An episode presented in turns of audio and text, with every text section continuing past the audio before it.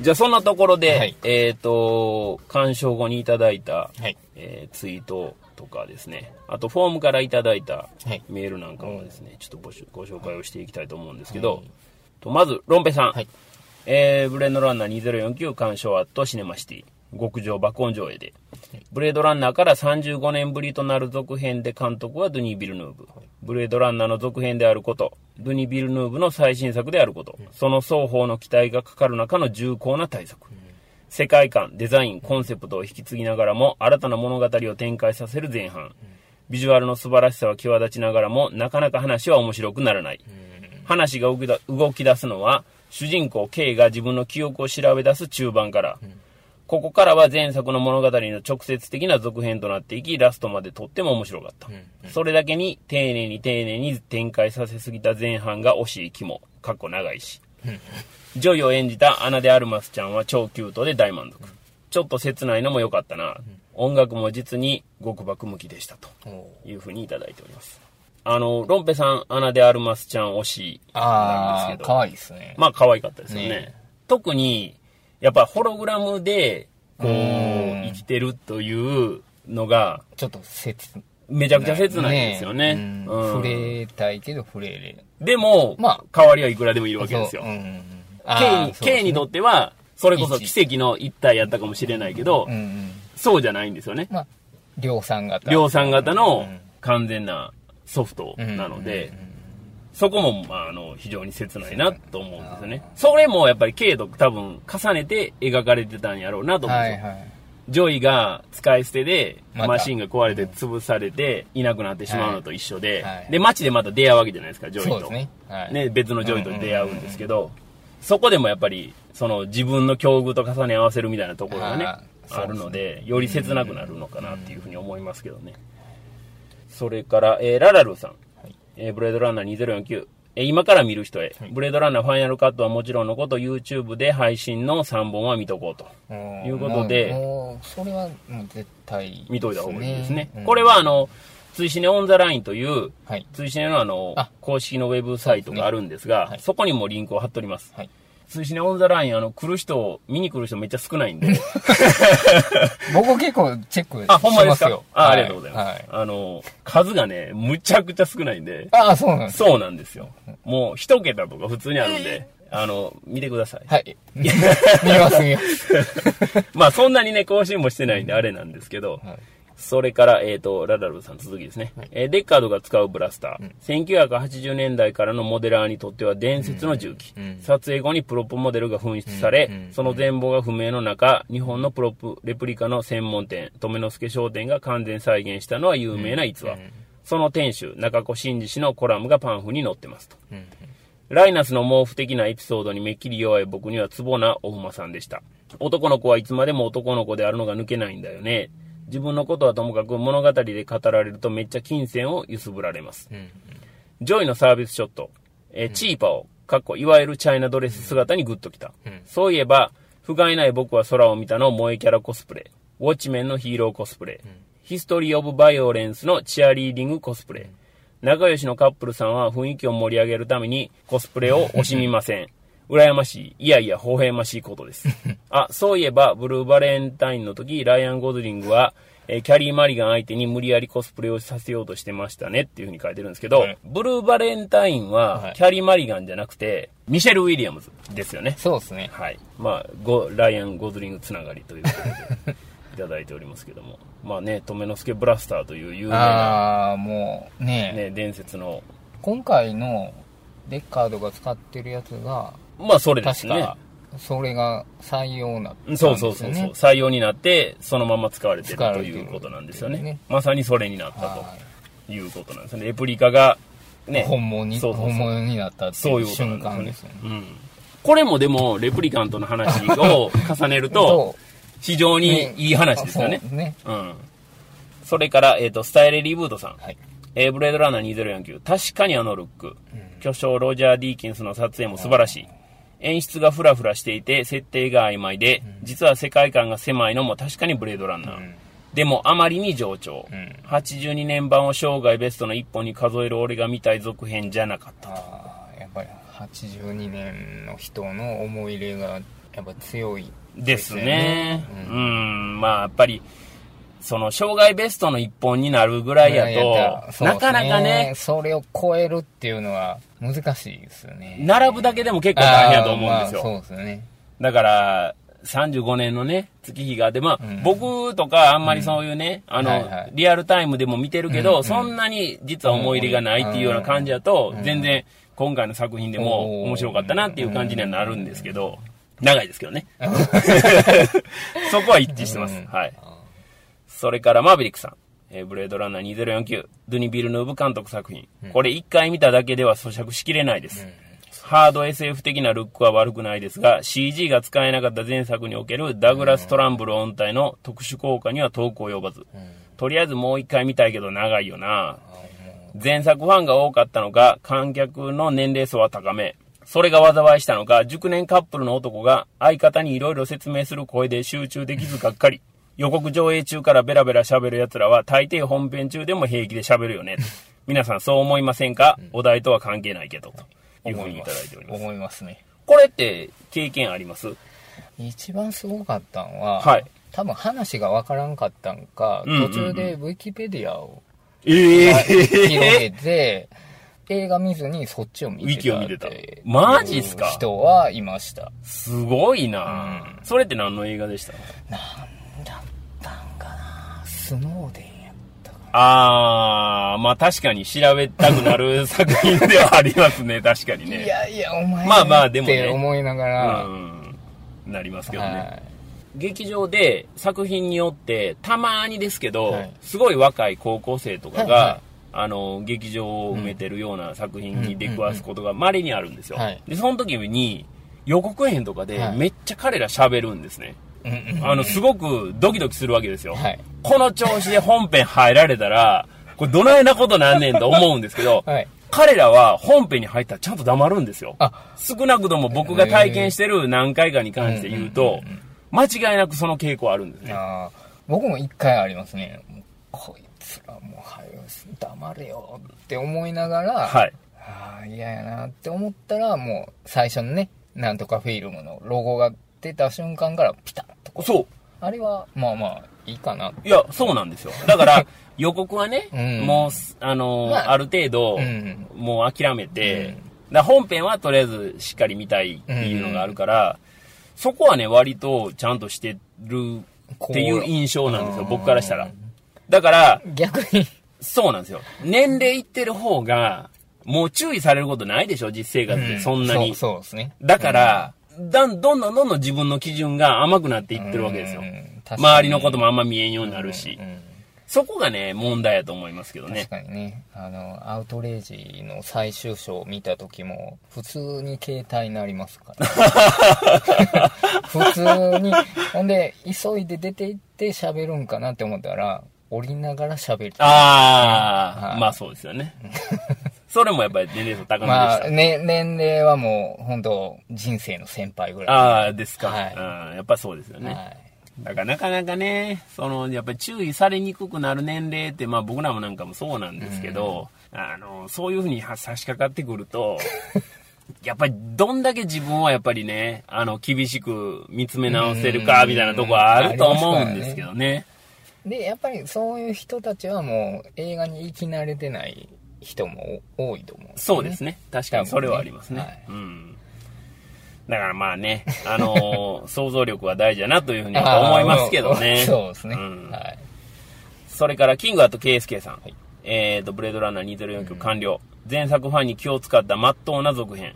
うもう一回見たいけど、180分は予定開けるのは辛いとはい。いうふうにいただいております。皆さん、一緒ですよね、ねこの辺はね。はいあの、多分一回見てうん、全て分かったっていう人はいないと思うんですよ。なかなかそうですね。ね、細かいディテールも多分いっぱい散りばめられてあるし、全然あの拾えてないとこもあると思うんで、それは前作がそうやから、絶対今回も踏襲してるはずなんですよね。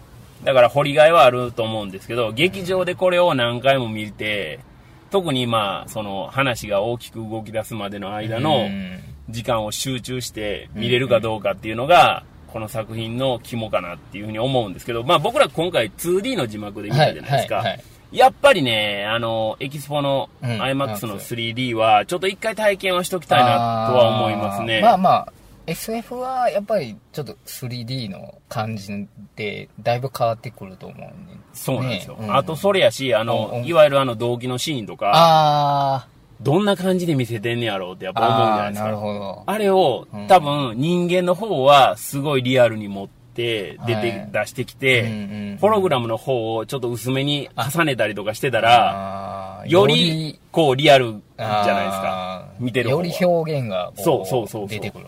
だからそこもどんな感じになってるのかめっちゃ興味がうん湧きますけどね。で、あと一個、はい今思いついたのが、はい涙、いろんなシーンで出ますね。ね、固めはいて泣いてっていうのが、あの辺の解釈も、なんか、わか、わかる人がいたら、ああ。教えてほしいなっていうのがそうですね。ありますね。うん。うんいろんな涙の意味があるかなとは思ううんで。まあその辺もはい気になるところです。はいそれから、ミカさん。えーブレードランナー2049。私はどこから来たのか。塚口のウーハーの音がしょっぱなからガンガン響く。初見 2D で正解やったかもというふうにいただいております。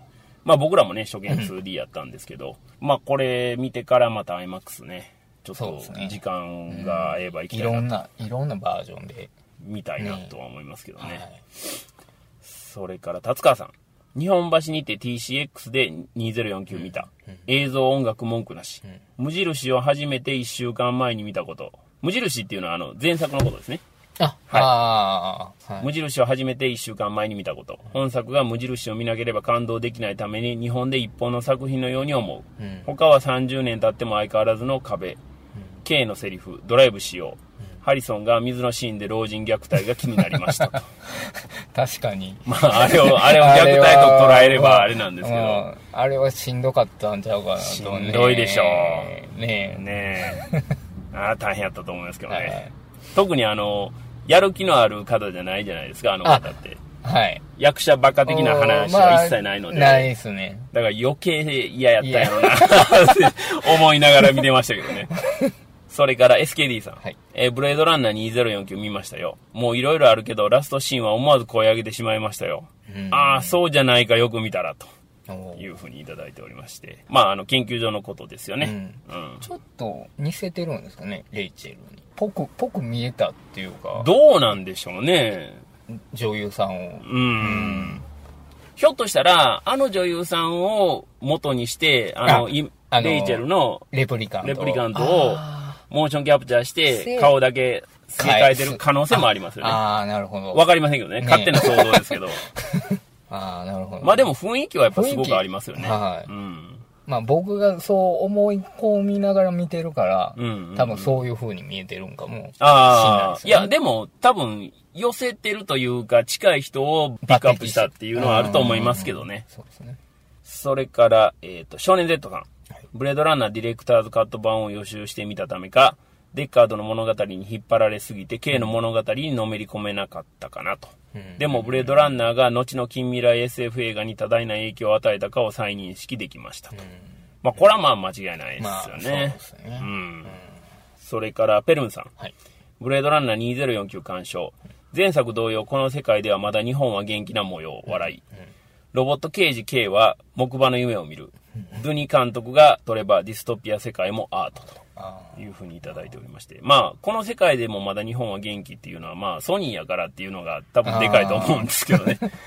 ロボット刑事 K ってわかります？ーロボット刑事系、名前は聞いたことあります。あ、あります？はいあの、ロボット刑事 K っていう、あの、特撮のあキャラクターが、ぼベレー帽かぶってるんですよ。ああ、わかりますわかります。見たことありますねロ。ボット刑事ということで、はい。で、あの、高階角さんね、昔のあの俳優さんとはいはいはいコンビでバディで、はい。こう事件を解決していくといへうーテレビドラマああ、ほうほうがあったんですよ。まあ、それそれをを、あの、入れ込んできてはるっていうことなんですけど。なるほど。まあ、ディストピアも確かに、これはあの、メガネガティブさんも言ってたように、はいはいその、わい雑な感じじゃなくて、そうですね。綺麗な方向に行ってるっていうのは同じ多分印象やったということですよね。はいそれからジミー・ソウルさん。え上映中8人お手洗いに立ちましたと。結構行きましたね。僕ら見てる回は、僕らが見てる限りでは、上映中は動いてはる方はいなかったような気がしますよね。あの、気にはならなかったんで、多分動いてはなさそうですね。その代わりエンドロール始まった瞬間にもう、ダーッとみんな動きましたからね。多分、みんなあの、我慢してたと思うんで漏れ漏れそうやったよね。うん。まあ、それぐらい長かったと思う。僕らも、絞り出して望んだけど、もう、終わる頃にはやっぱ行きたなってましたもんね。そうですねうん。長いですね限界ですね。ねあの、時間が。これぐらいがもう、もう限界ですね。僕らの年齢からしたら限界ですね。やばい。まあ若かったら我慢できるんかどうかっていう問題はありますけど、無理ちゃいます。無理ですからね、これうね。んでもあれでしょ、あの、出るときに、はい飲み物とか、まあはい当然のことながら持ち込んではった人結構いてはったじゃああ、い。ましたね。心配になりましたけどね、そんなん飲んでて大丈夫かみたいな。わ、分かってはりますよね。分かってはるとは思うんですけどね。まあ、その、すごいな。そ外に出るに抵抗ない人、ああ、まあ可能性はありますけどね。なのかもしれうん。はそれから、えっ、と、ご意見ご感想ご要望はいフォームからいただいているはいのをお読みしたいと思います。タオルさん。い。はい。えーブレードランナー2049、2D 字幕版をイオンシネマ茨城の THX で初日鑑賞。はい。全編力の入りまくった映像美と音楽。懐かしくもドキドキするあの SF ノワールの世界観。それらに圧倒される映画の楽しみを堪能しました。ハンス・ジマーの音楽は良かったけど、ダンケルクに続いて煽りすぎ問題も。劇場によってだいぶ違うと思いますが、その重い効果音に劇場が揺れ、悲鳴を上げてたような感じでした。でも刺激は強いんですが、物語の骨子がシンプルなので見やすく感動的でもありました。昨夜レイトで見たところですが、起きてみて映画にいい感じの二日酔いをしている気分です。じっくり消化していきたいと思います。とはい。いうふうにいただいております。ハンス・ジマーの音楽どうでした？結構僕好きなんですけど、はい。ダンケルクは見張りました？あ、ダンケルク見ました。ダンケルクの音楽どうでした？あーなんか、やりすぎ感、ちょっとあやっぱり感じました？なって思って。今回は？うん今回も、もうちょい軽い音あってもいいかな。あなんか、多用しすぎかな。あーなるほどねうんうんうんありますね。あ、なるほど。音楽問題で言うと、ジミー・ソウルさんからもフォームからいただいてまして、自分にはちょいハンス・ジャマーやったっす。と いうふうにいただいております。的確しすぎますね。短いのに。僕もこれぐらいのテンションですね。ちょっと邪魔やったかなぐらいの。うんダンケルクほど気にはならんかったけど、そうですね。あー、やっぱ来たなーみたいなところが途中で何箇所か感じたのはありましたはいね。そうでもないかなーって割と、自然と、こう、うん、いいけたかなと思いつつ、急にガンとこう来たなーみたいな、いうのはありましたけどね。はいそれからですね。と僕らが見てる間に、はいまたちょこちょこいただいてまして、えそれをご紹介したいと思うんですけど、SKD さん。えーブレードランナー2049が圧倒的すぎて、1本目に見たバリーシールのことを完全に忘れてましたと。バリーシールも見て、ブレードランナーも見たと。あバリーシールご覧になりましあ。たバリーシールまだなんですあ、まだですか？はいあ、バリーシールもまあぜひまた見ていただけたらと思いますが。それから、ももさん。えーブレードランナー2049。丸の内ピカデリー爆音映画祭で。35年ぶり、いやいや、初めてブレラン見たのが月曜で、2049が金曜、ほんの1週間の間のこと。思い入れのない分、作りの違いが鮮明に感じたか、クエスチョン。リドリー的悪趣味からドゥニ的性質へ。レプリカントの悲哀は加速したような過去並みだということで。確かに、あの、悲哀は断然加速してますよね。まあ、そうですね。まあ、レプリカントの性質が変わってるっていう設定もあるんですけどね。はいはいあ、SKD さんもう一個いただいてまして、え、とりあえず今年の冬はボア付きのロングコートを買うことにすると いうふうにいただいてます。これはあの、富裕層の意見ですかね。ああ、そうですね。はいまあ、僕は欲しくても買えない感じではありますけど。それから、えー松さん。えーブレードランナーファイナルカットを再建して、そこまでうおーってならなかったので、2049見るのがちょっと不安。あまあでも、ファイナルカットご覧になられたんやったあ。ら、もう絶対流れて絶対見た方がいいですよねうんうんいいと思いますね。と思います。うんはい。ただ長いんで、あの、トイレだけは十分気をつけて いただいてと。はいそれから、北京パさん。はいえーブレードランナー2049を東宝シネマズ梅田スクリーン1で。うんえースクリーン1は旧北の劇場とあまり変わらない構造なので、ブレードランナー30年ぶりの続編を見るにふさわしいかと。ということで、まあ、北の劇場というのが昔ね、うんうんうん大阪に梅田にあったはいんですけども、そことそんなに変わらないんで、はい続編見るにはいいんじゃないかというふうにいただいております。それから、えっ、と、カリンマトバさん。今日は映画ブレードランナー2049を見てきましたので、えー、ツイッター参加型ポッドキャストついしねさんもげ今現在ブレードランナー会を収録中かとは思いますが、先にネタバレ全開でガシガシ語ってる銀幕にポップコーンさんの配信を聞きましたよ、ニヤニヤと。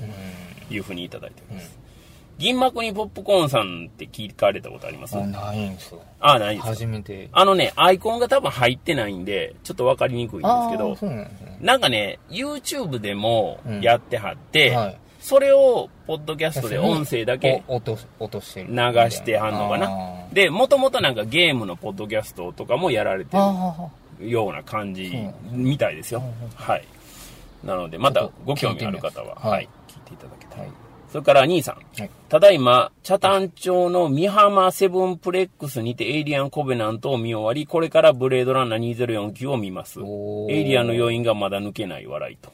いいじゃないですかコベナント見てブレードランナー見たら、だいぶこれ現実の世界に変えてくるの難しそうですよね。ねすごいですねかなりの、あの、SF 付けの一日になりそうなんですけど。しかも2分前ですああ、そうですね。この、この時点ではね。あこの時点ではこの時点ではね。はい。なので、まあ今多分ご覧にならあれてる最中かなと思いますけど。いただいてるツイートは一応こんな感じでございました。はいえっ、と、それではですね、えっ、と、次回の、えーはい追試ねは、えーボリューム97になります。はい90いよいよ100が近づいてまいりましたが、はえーこれをですね、では、えっ、と、お題映画をメガネガティブさん発表お願いいたします。えー次回追試ねボリューム97のお題映画発表をします、はい。えーマイティー・ソーバトルロイヤルでございます。はいこれはですね、実はもう来週なんですよ。11月の3日の金曜日公開ということで、いつかそうなんです。ぐらいですね。はい。次回は通常のスタイル、滝さん戻ってきた形はい。はで、やる予定にはなってるんですが、はい。まあ、滝さんと僕の時間がですね、またちょっと合わすのが難しい可能性もありますので、はい。11月3日公開で追試ねはスタートはするんですが、収録日は今のところまだいつになるかっていうのは決まっておりません。はい。はい。なので、まあ、いつものように、見見てない体、見た体であ配信する可能性も十分あるんですが、はいそのあたりは、あの、決まり次第また、いツイッター等ではいお知らせをしたいと思いますので、よろしくお願いいたします。追試ねポッドキャストでは皆さんのつぶやきを募集しております。ハッシュタグ TWCN をつけてツイッターでつぶやいていただければ OK です。鍵付きのアカウントの方や長文での感想、追試ねポッドキャストへのリクエスト等々は、追試ねオンザラインのご意見、ご感想、ご要望フォームからおお寄せください。twcn.pw のメニューの一番上からお入りいただけます。小田映画のネタバレなしの感想はもちろん、小田映画以外のネタバレなしの感想も随時募集しております。同じくハッシュタグ TWCN をつけてつぶやいていただくか、ご意見ご感想ご要望フォームからお願いいたします。皆様のご参加をお待ちしております。ということで、追試ねポッドキャスト19回の裏はこの辺でお開きにしたいと思います。はいえお相手は私、追試ねの主催ペップと、メガネがテですでした。ではい。次回、追試ねポッドキャストマイティーソーバトルロイヤル、はいえー20回表裏もどうぞよろしくお願いいたし。ます